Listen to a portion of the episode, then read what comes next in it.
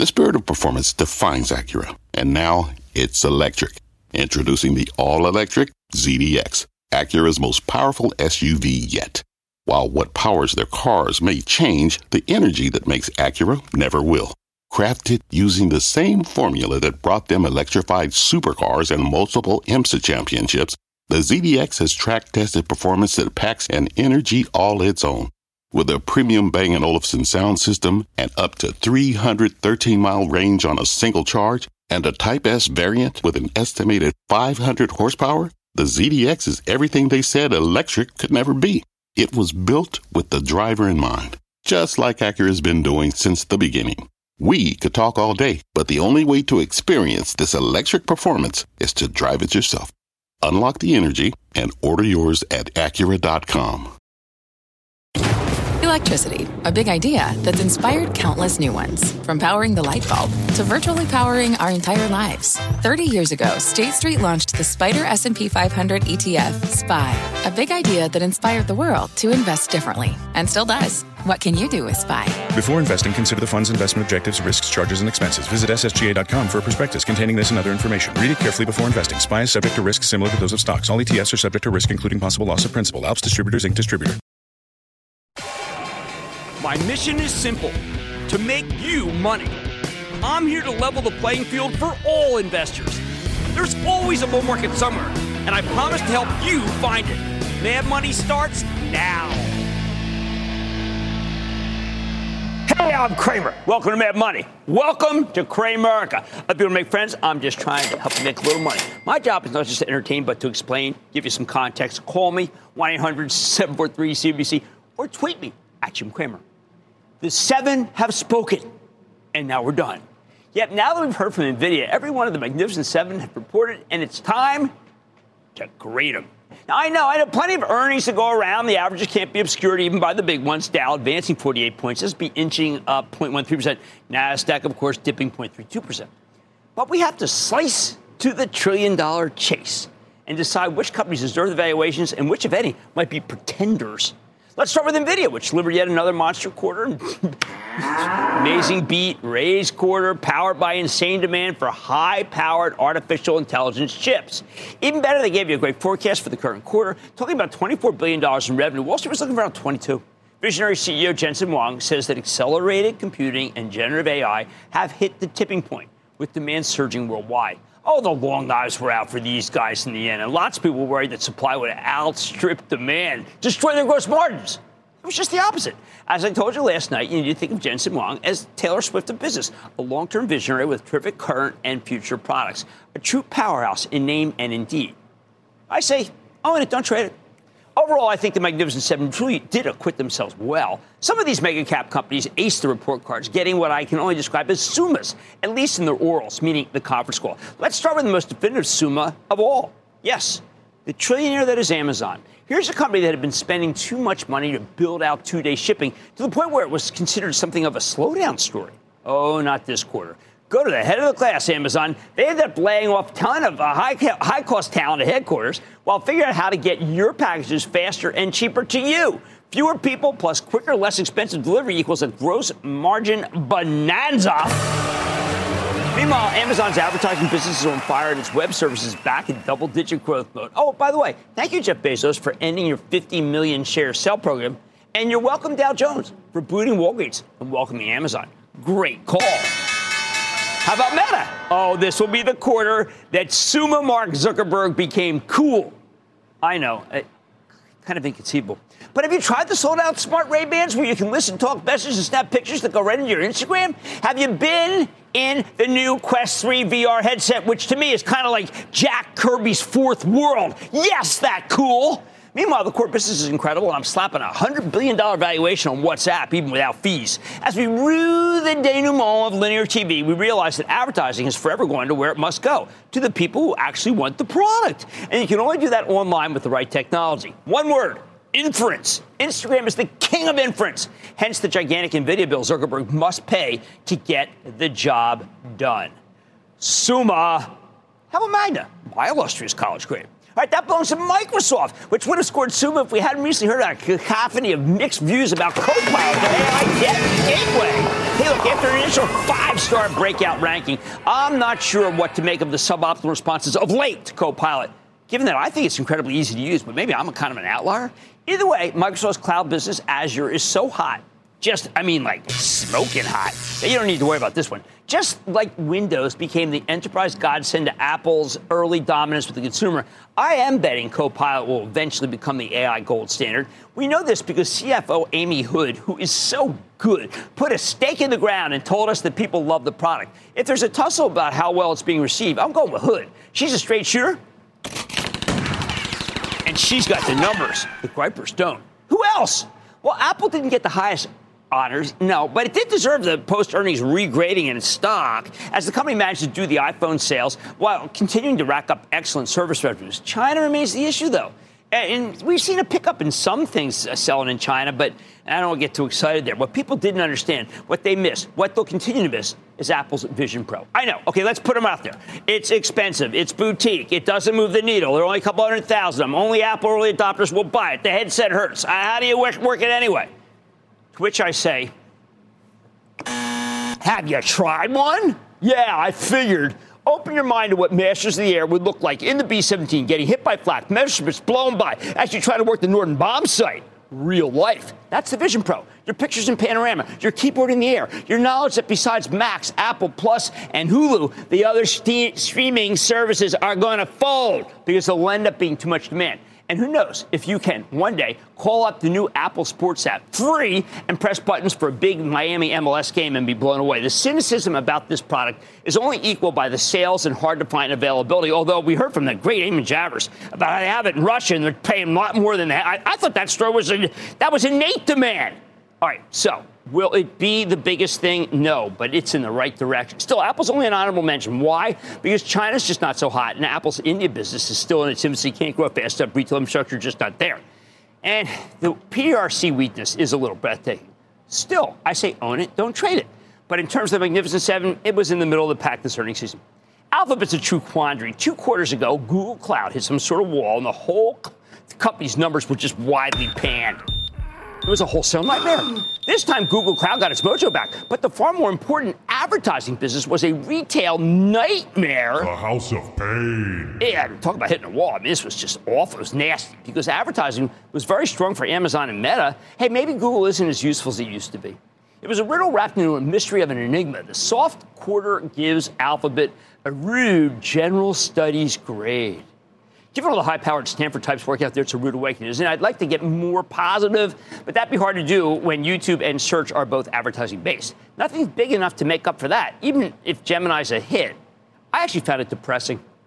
Last but not least, earning a gentleman's seat, yeah, Tesla, which by the way is nowhere near the trillion dollar mark anymore, eh, to the point where it's now weighs in below, weighs in, you like that? Couldn't resist, weighs in. Again in case you missed it. Eli Lilly. Oh, the indignants. Anyway, oddly, I want to hold back judgment for Tesla, or actually, I want to hold back the student. With a new model coming out, I just hope we don't get a dreaded gap year from Tesla. This quarter simply didn't merit distinction, so I'm not giving it out freely, given even to Elon Musk, who rivals Jensen Huang as the brightest of this generation's Titanic business people, but is never confused with Taylor Swift.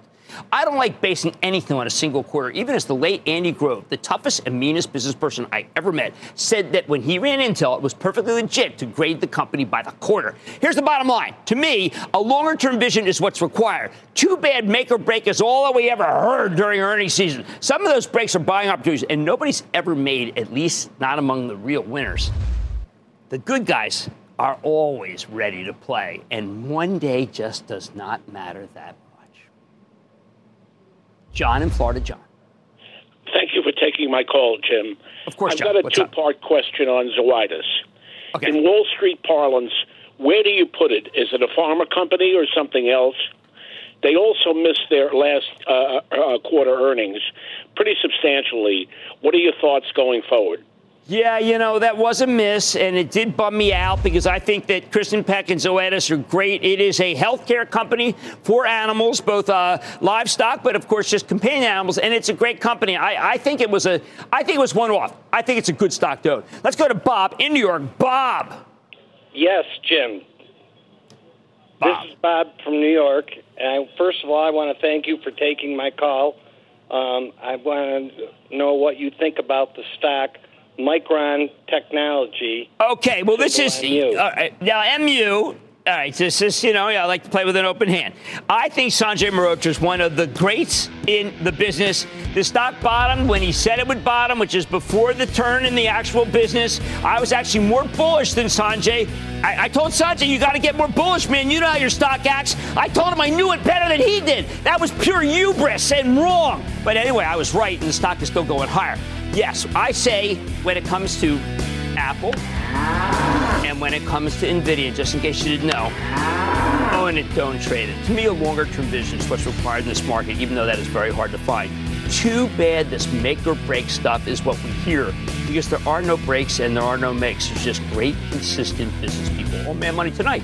Home Depot, or the despot as I like to call it, reported earnings yesterday. You know, it's a very important company. We got to spend more time on. I'm breaking down the numbers and realizing that it's not make or break. Then we have a make or break real estate investment trust coming on about the dividends. And then we're going to sit down with the make or break Bausch and Lomb. And you know what? I need a break from the make or break because what really matters is finding great companies and owning them. Stay with Cramer.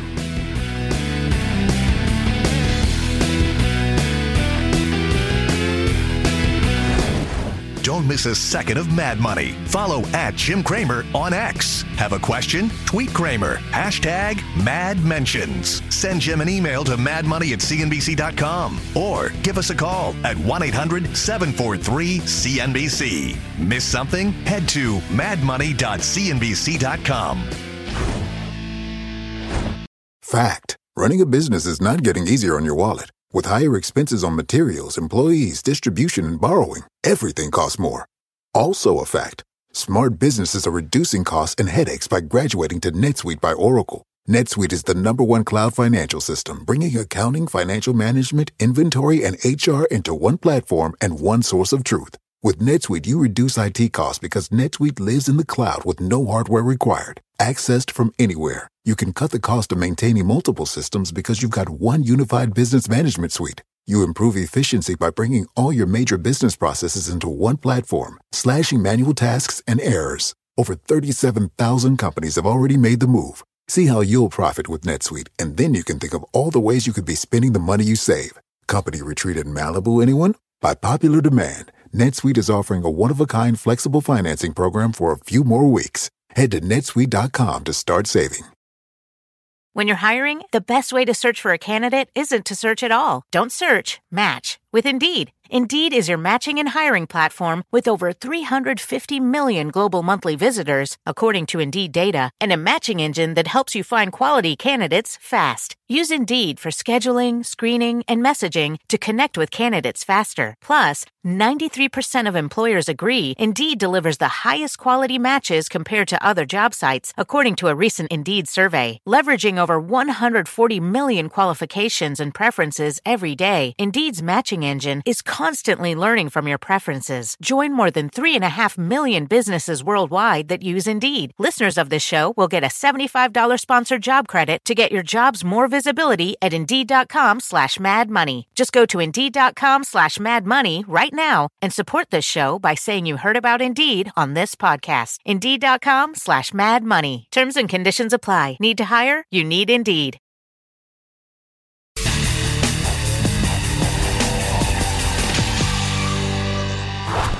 Look at Bausch & Lomb go. I've been watching this eye care company ever since they brought in one of our favorite healthcare executives, Brent Saunders, as the new chairman and CEO. It did it last March. At first, the stock jumped from around 16 to the low 20s. Happy that Brent was in there, but then we got some spotty results. There's some supply chain problems. Worries about an overstretched balance sheet. That sent this thing down to 13 bucks. It changed at the lows earlier this month. Today, though, Bausch & Lomb caught fire, jumping 14% after the company reported a clean top and bottom line beat. Clean. Terrific results across all three of its divisions vision care, pharmaceuticals, and surgical. Even better, management gave you a better than expected full year sales forecast. So, as the turnaround arrived, let's take a closer look at Brent Saunders, Chairman and CEO of Bausch & Lomb, to find out more about the quarter where this company's headed. Mr. Saunders, welcome back to Mad Money.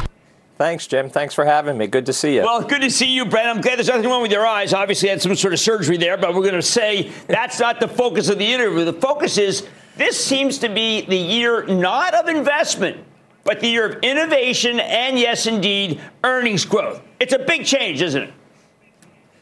It is. And, and yes, I had shoulder surgery just a few days ago, but super excited about uh, our future and, and the hard work we did in the last year that I've been here and the, the optimism I have for the future of our company. One of the things that I love about you is you are a definitive operator, not just some people may think that you do a lot of acquisitions, we talk about that, but your operations, you had to take over what I think were some what you call an adopted pet business, basically, uh, that you got from the Novartis that I think it may turn out to be one of the biggest eye franchises in the world. Yeah, you're, you're exactly right. And, and, and, you know, look, when I arrived at Bausch almost exactly a year ago, uh, we just didn't have the capabilities process. We had too much bureaucracy. And so we have really spent the last year rebuilding our management, bringing in great new people, promoting existing great people, and really focusing on, on becoming competitive once again. And, uh, you know, most of that heavy lifting is behind us, not all of it, but, but you're right. One of the, the products we brought in, Xiidra from Novartis just a few months ago, came in with, with some damage and our team really in the fourth quarter, which is the first full, full quarter we had it, did an outstanding job getting it back to stabilizing and prime for growth in 2024. There are doctors who tell me that this is literally a huge part of their practice is writing scripts. Tell us what it is for, how important dry eye is, because I think a lot of people aren't familiar with exactly how prevalent this is and how much work, uh, how much work needs to be done to keep it so that people's eyes are not dry. Yeah, you're exactly right. About 40 million Americans suffer from dry eye, and it's it's uh, the epidemiology here has two components. There's inflammatory part of dry eye, and there's an evaporative part of dry eye. A lot of the prevalence is driven by environmental factors as well as biological factors. So think of screen time and how much time we're spending on screens, right. or pollution and, and all those types of things. We actually have two drugs, and that's why we did the acquisition of Xiidra we have a new drug we're launching from MIEBO, and that is the only drug approved for evaporative dry. And then we have Xiidra, which is the market leader now for inflammatory dry. And so we have this one-two punch. We're the only company in the in, in the category that can go out and talk about the complete disease spectrum with our customers. And and really, I think we are primed to. We are the leader today, but we have only established the beachhead. We have so much more we can do to drive further growth and leadership for several 10 plus years ahead. So, that's, really long runway here. That's fabulous. Now, I think all the analysts are enamored, as am I, of these new products, and you've got quite a list, growth in all key franchises. But you know what? I want to go back to something that is very basic.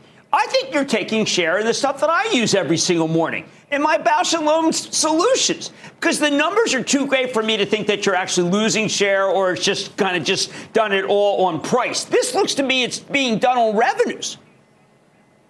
You're, you're exactly right. You hit the nail on the head. You know, in 21 and 22, we took more price than volume. And, you know, when I came in, in, in a year ago, we focused on really on executing at our customer level.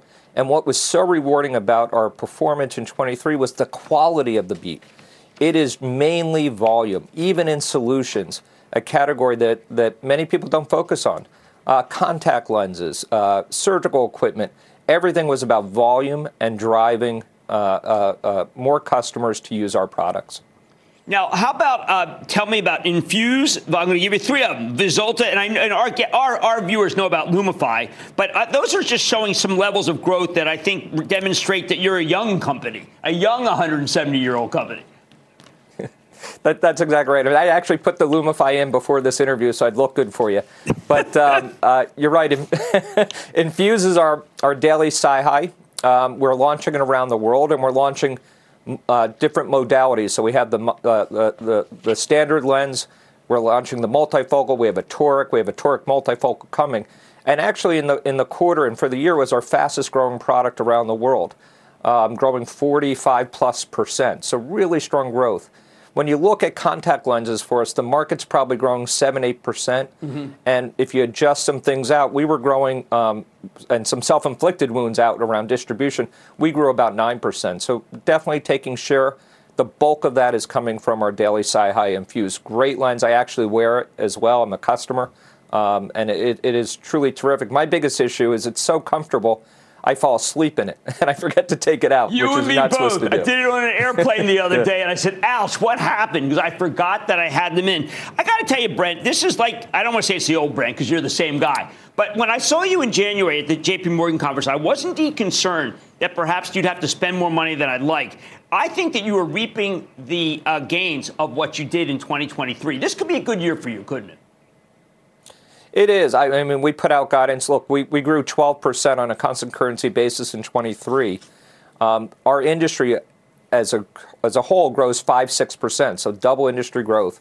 And we just guided for 12 to 14% growth in 24. So we're going to do multiple years of more than doubling industry growth. That's, that's the beginning of a, a real momentum and, and a real sign of a turnaround. And right? that's what we're all used to from seeing from Brent Saunders. Congratulations on a great quarter. I think it's beginning now, Brent. And I hope your shoulder gets better fast.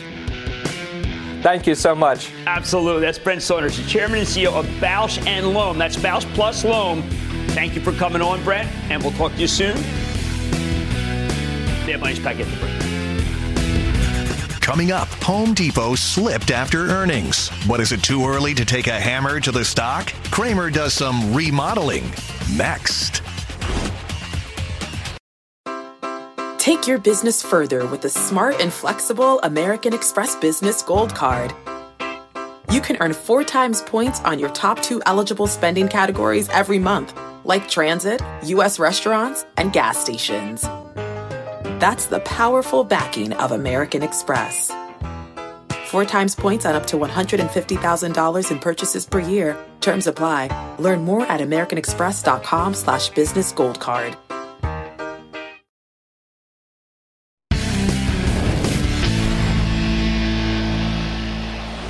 What do we make of those numbers yesterday from Home Depot? Here's the stock that's been on a nice run, almost a tear, rallying more than 30% from its lows in late October. Most of those gains coming after the company delivered a merely okay quarter back in November.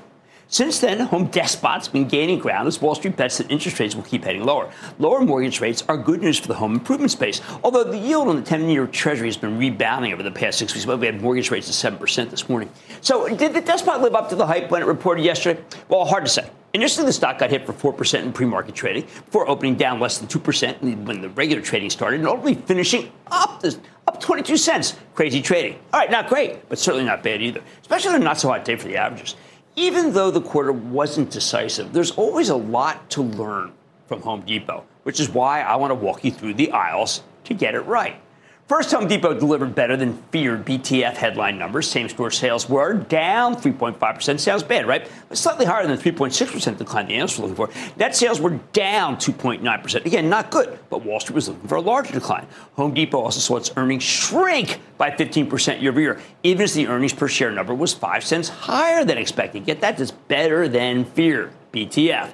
It was altogether a, a meh quarter, capping off a meh year, or as CEO Ted Decker put it, 2023 was a year of moderation for Home Depot. Now that we've turned to the calendar of 2024, what really matters is the guidance. So how did that look? Again, it was just okay. Home Depot is talking about 1% revenue growth for the full year, slightly below what the analysts wanted to see. And they said to expect same store sales to decline by 1%, also a little worse than expected. But on the other hand, they're forecasting a substantially higher gross margin, although not even to generate a better than expected full year earnings outlook, which was disappointing to me.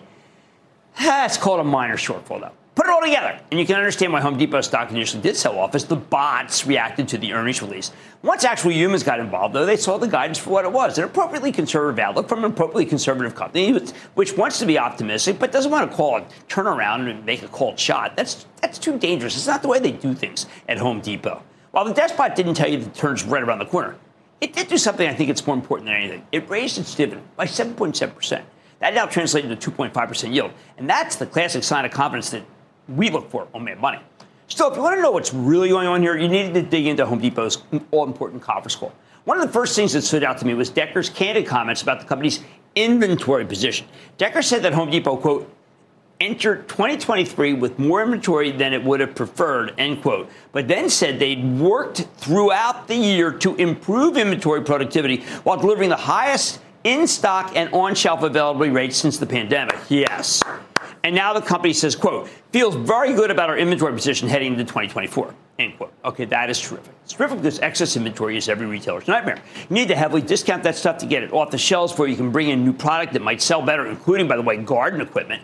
Now that Home Depot's got its inventory under control, it should have a much better time going forward. And that is why the stock is here and not here. Okay, that's the difference. Decker also explained that the company invested $1 billion in improved wages for frontline employees last year with the goal of improving customer service. At the same time, the despot's been looking to cut fixed costs out of the business. Previously, they talked about 500 million in annual fixed cost reductions, which the company thinks they can deliver this year. That's amazing. Management went into great detail about what they're doing to improve the chain's bread and butter pro business, where they, su- they supply contractors and other professional builders. That includes the acquisition of construction resources last December. Home Depot also said it will be rolling out new offerings for what they call the complex pro, meaning contractors with more specialized needs. While the company's sales were largely in line with expectations, keep in mind they took a hit from core commodity inflation, not to mention the harsh winter weather during parts of January. Interestingly, management said, and I quote, during the fourth quarter, Pro and DIY do-it-yourself customers' performance was relatively in line with one another. End quote. Now that's that's that, this is important. The big story on the do-it-yourself side right now is softness in certain big-ticket discretionary type purchases, with management noting, "quote Customers continue to take on smaller projects while still deferring larger projects." End quote. I thought that was going to kill the stock, but it didn't. It didn't. That's a very positive sign. It's, but it's, it's about what you usually expect, given that we've got elevated interest rates, because larger projects often require a home equity loan. But there was some optimism this could change soon. And during the Q&A, an analyst asked if there were any signs of life. Oh man, Ted Decker hit that one out of the park. He said, quote, there's loads of life in the sector, end quote, and added that the consumers are healthy and engaged, albeit in smaller projects. At the same time, Home Depot's still navigating a tricky inflationary environment. For example, deflation in lumber and copper wire negatively impacted their average ticket price by 35 basis points last quarter. That's a lot for a big chain. But management also said that framing and panel lumber, two important categories, quote, experienced the most stable pricing level during the quarter in some time, end quote. I'm calling that positive. Now, uh, overnight, most of the analysts published their reactions to the quarter, and you know, frankly, they were mixed bag. HSBC actually downgraded Home Depot from hold to reduce, meaning sell, citing poor sales momentum and muted fundamentals for the home improvement market. That person better hope that this stock goes back here, or otherwise they're never going to be able to get on the bandwagon. But most reactions to the quarter were much more positive. Analysts betting on a turn, especially as the year goes on. Maybe that's why the stock's only a couple of points from its high and 90 points from its low. So where do I come down? Look, there's been a lot of noise in the interest rate front lately, with Wall Street waking up to the fact that maybe we won't get many rate cuts this year, if we even get any at all, which seemed like a possibility that dawned on people when we got the January Fed minutes this afternoon. But after this adjustment period, I still think that rates will ultimately head lower, and that's a positive for anything housing related, including Home Depot. In the meantime, Home Depot's got a nice catalyst coming in the form of the spring planting season, which is like Christmas for any retailer with a gardening business. Besides, I'm betting that management deliberately gave a conservative forecast. They like to underpromise over deliver at Home Depot, which makes the stock's valuation feel more justifiable just over 23 times this year's earnings estimates. Again, why it is so close to the high for the year. I wish it were a little cheaper, but I wish, I wish, I wish. What does that mean? Here's the bottom line. Sure, the quarter wasn't great, but the conference call commentary I found encouraging which is why I am willing to be patient and hold on to Home Depot. Remember, you can't wait for the actual turn. You have to get in ahead of time or you'll miss the move. Management's commentary on the inventory position tells me that this is the right time to stick with the despot and if it comes in, to do some quality buying. We're going to go to Matthew, Massachusetts. Matthew. Hi, Jim. This is Kristen, Matthew's mother. Here's oh, Matthew with his hey, Kristen. question. Sure. Hi. Thank you. Hi, Sure. Jim. I was just wondering, how do you think Baba stock will react to the newfound hype around Temu, and really where you think that Baba will go in the future? Well, Maddie's got horse sense. That's quite obvious. Okay, here's the deal with, with Alibaba. Uh, right now, the Chinese government is cracking down on actual sellers. They're really ma- putting a lot of heat. Yesterday, this weekend was uh, cracking down on sellers at the opening and close. I mean, they're doing everything they can to make it so that the selling dries up. Unfortunately, the businesses really determine the stock price. But Alibaba is one of the few that I think is going to do well. So, young man, I think you're doing fine. Uh, and thank you for calling in on the show. Let's go to Trevor in Kentucky. Trevor. Hey, Jim, quick shout out to the University of Kentucky Student Fund. Uh, my question is with the upcoming healthcare spinoff, what are your thoughts on 3M? All right, 3M stuck at 91. Yeah, and I, uh, University of Kentucky. I've been there. It's absolutely fabulous. Lexington, fantastic place. Too many people go to Louisville. Not enough people go to Lexington. I think you're in good shape with that one uh, after the spinoff. But we've got to see whether they've got all of the lawsuits behind them. I am not recommending stocks that have big lawsuits, and that includes 3M and includes Johnson and Johnson. Phil in Florida. Phil. Hi, Jim. Thank you for taking my call and sharing your knowledge. I try to make the 1020 Investor Club call daily and appreciate your insight. Thank you. There's been some ads about what we're doing lately. There have been. little internal joke there. But so what's going on? I bought two food production stocks, something that you see in the grocery stores every day on a dip, and, and one seems to have risen slightly, but um, I was curious, uh, you know, about what you think you recommend hold or sell Tyson and Hormel, TSN. And okay, HRS. Tyson I think is bottomed, and I think one of the reasons is because you need protein. Uh, if you take these new drugs, the Wegovy uh, and the Mounjaro, uh, of course, also the Zepbound, uh, but uh, Hormel's harder. It's processed food and protein, and I got to do more digging because right now I don't think I've seen a bottom in that stock. But thank you for the call, and thank you for watching 1020, 1030 when Jeff Marks and I do get out every day. Home Depot's management commentary tells me this is the right time to stick with the Depot, and if the stock comes down, bye bye bye. Remember, you can't wait for the actual turn. You got to do a little buy ahead of time. Much more Mad Money ahead, including my exclusive with Oh, Realty Income. What's the stock signaling about the health of the overall retail sector? Is that dividend uh, going to grow? Let's get the latest with the CEO. And speaking of retail, I'll reveal the top takeaways from my huge conversation with Walmart CEO Doug McMillon. Plus, all your calls rapid fire in tonight's edition of the Lightning Round. So stay with Cramer.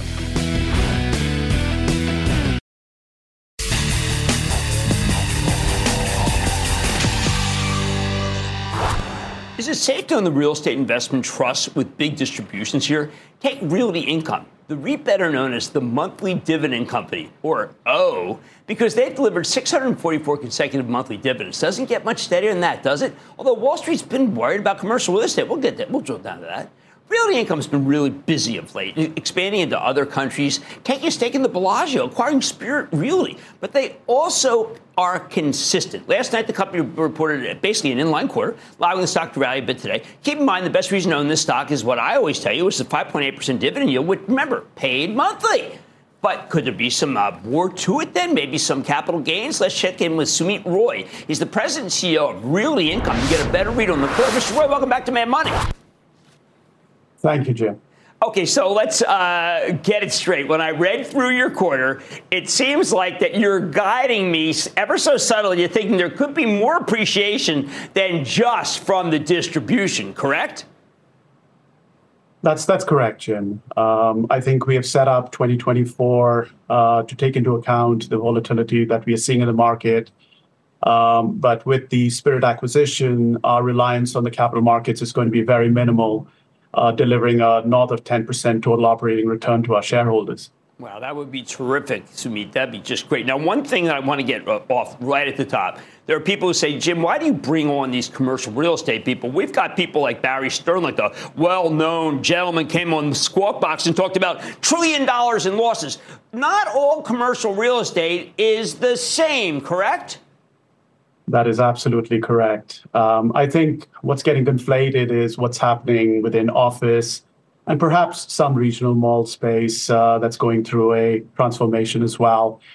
Uh, most of real estate is doing just fine, including the asset types that we are invested in, which is retail, industrial, data centers, and gaming. All right, so how can we be sure in an era where I'll sit down with the CEO of Walgreens or the CEO of CVS and they're telling me that they have to close stores? How can we be sure that those very solvent companies uh, aren't going to have to close properties that you own?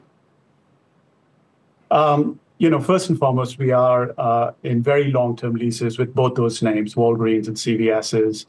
And the fact that they are going through a real estate uh, rationalization that is good for the business. It's good for the competitive business uh, longer term. And, and these are companies that have continued to manifest themselves in different ways. Um, they are no longer the, the pharmacy only that we think of when we think of Walgreens and CVS. They're starting to provide uh, uh, healthcare services out of these locations. And so it's almost uh, expected that you know the closing of some of these stores will be part and parcel of how they're going to uh, incorporate these new strategies into uh, their brick and mortar stores. Well, could you conceivably, with the 98% occupancy, have some tenants that might want to uh, be involved if uh, if a CVS or Walgreens closes stores in good in good areas? I'm sure that there are other companies that want to move in.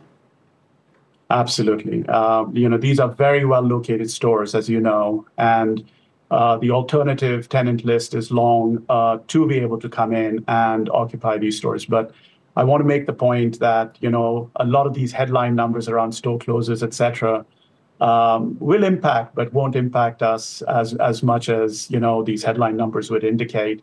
Uh, but even if they do decide to to close out a particular store, uh, the alternative list happens to be long. Okay, good. Because I mean, I'm showing some things from your uh, your deck, which show a Rite Aid. I get worried about a Rite Aid. I get worried about about what Mr. Wentworth's going to do at Walgreens. But it sounds like that that not to be. You always have to be concerned, but that there are these could end up being opportunities for you, particularly if the leases are written at a, a long time ago at much lower rates.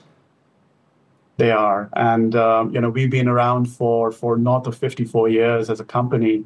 Uh, 29 of which has been as a public company, and so some of these relationships that we have are, are very old. Uh, Rite Aid is one that you mentioned. The first sale leaseback that we did with them was uh, in 2001, 2002 timeframe. So um, I think, look, uh, that's the benefit of being a $65 billion company, very diversified, uh, and and you know even a Rite Aid situation, which is going through a bankruptcy uh, currently, will have minimal uh, uh impact on the overall credit profile of Realty Income. There was an article in a restaurant business publication that I read uh, that talked about how Red Lobster uh, is struggling. I know you've got a bunch of Red Lobsters. Are there restaurants that might want to take that space if they do have to do some trimming of their properties?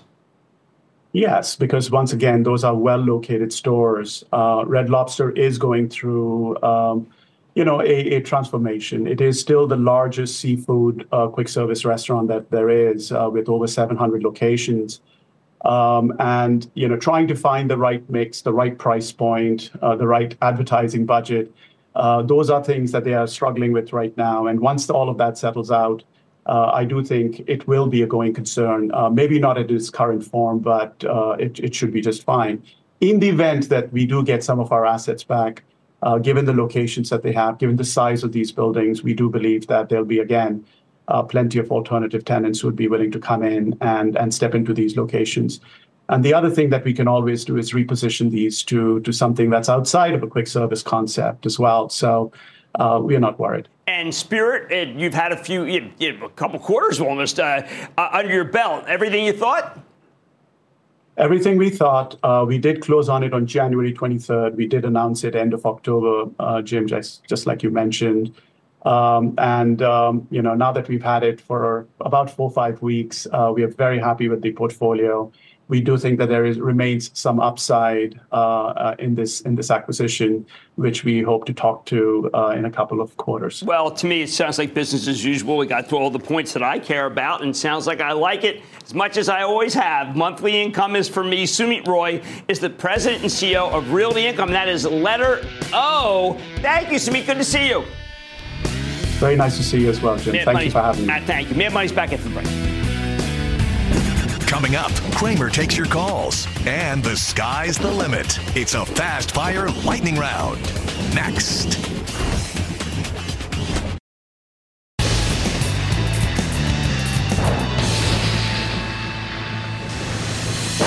It is time. It's time for the lightning round. Quick for Rob Girl, Steph Field, when you're playing and then the lightning round is over. Are you ready, Ski Daddy? Time for the lightning round. I'm going to start with Tom in New Jersey. Tom. Hey, Jimmy. Hi, Tommy from Lafayette, New Jersey. How you been? How are you, buddy? I'm doing well. How about you? Oh, great. Listen, Excellent. my question for you is, with Disney's restoring their management, the old management, uh, I should say, is there room for this stock to run up? Well, I'm going to address that very specifically. I think it's kind of blow your mind when we do our Yes, our annual meeting, club convention. But right now, all I can say is we own the stock for the Charitable Trust and stay tuned. Let's go to Michael in Massachusetts. Michael. Booyah, Jim. It's been a Booyah, Michael. Uh, your Mad Money show helps educate everyone at home about stocks. Thank you. Thank you very much. That is that's the plan. Thank you very much. Hey, Jim, my stock is uh, Lunar, L-U-N-R, Intuitive Machines. And I got to say, this is a team effort with SpaceX and NASA.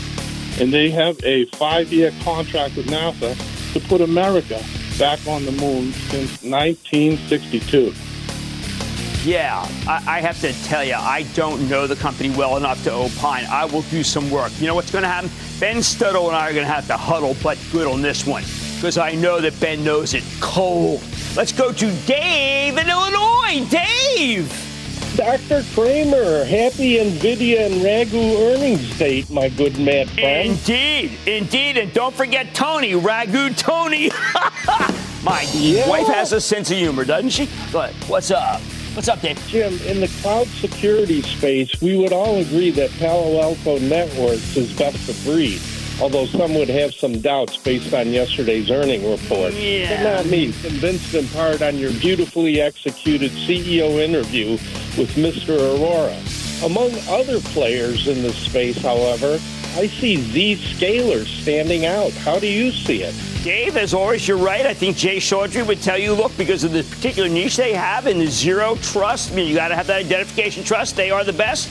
It is a good one to buy. It is down now from 259 to 213. And I, Dave, once again, brings a level of wisdom and patience to the to the product, as I call it. And I think he's right. Let's go to Jimmy in New York. Jimmy. Cramer, thanks yeah. for taking my call. I watch your show all the time. Hey, Perfect. I want your take on super microcomputers. Okay, I decided Super Micro. Jimmy, get this, as my mom would say, Jimmy. Uh, this one is just too hard. I am now willing to say it. I am point blank willing to say that this one is make or break. no, this one's just too hard for me. And, and I, you know, we had them on. It was like 400. Next thing was at 1,000. Then I went to 600. I was like, I used to be an auctioneer. I got 700. I have 300. I got 500 in the back. I got 5 by 5. Sold to those who don't know what they're doing for $600. Let's go to Jack in Virginia. Jack. Hey, Jim, I got to give you a big Wednesday booyah. I didn't even thought it was Wednesday. This is the longest day in history. What's up? I'm a young investor, Jim, but I just wanted to say thank you. You've been helping my family for years. You've been helping me for years now. And I can't thank you enough for working so hard and coming in doing the show every day. Thank you, man. Thank you. I got to get up early on tomorrow, and I, I, I just can't wait to like parcel the Nvidia notes. Let's go to work. Let's go to work.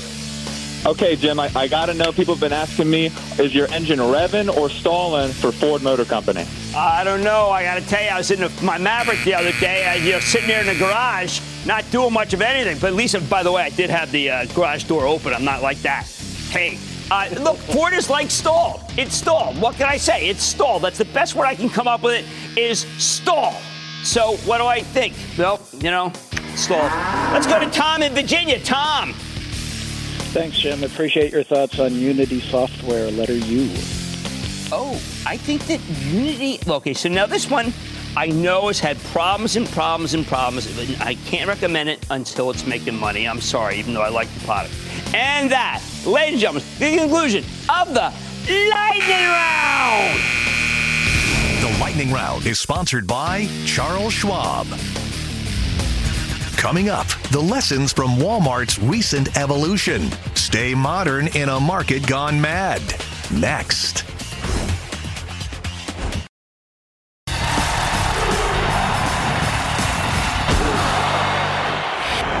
When I was a little boy, my father would take me to see his customers on Saturdays. Pop Rep Big Mills that sold gift wrap, scotch tape, think 3M, kraft paper, ribbons, paper bags, shirts, and jewelry boxes, printed bags. Know, the kind that had the printed store name on it.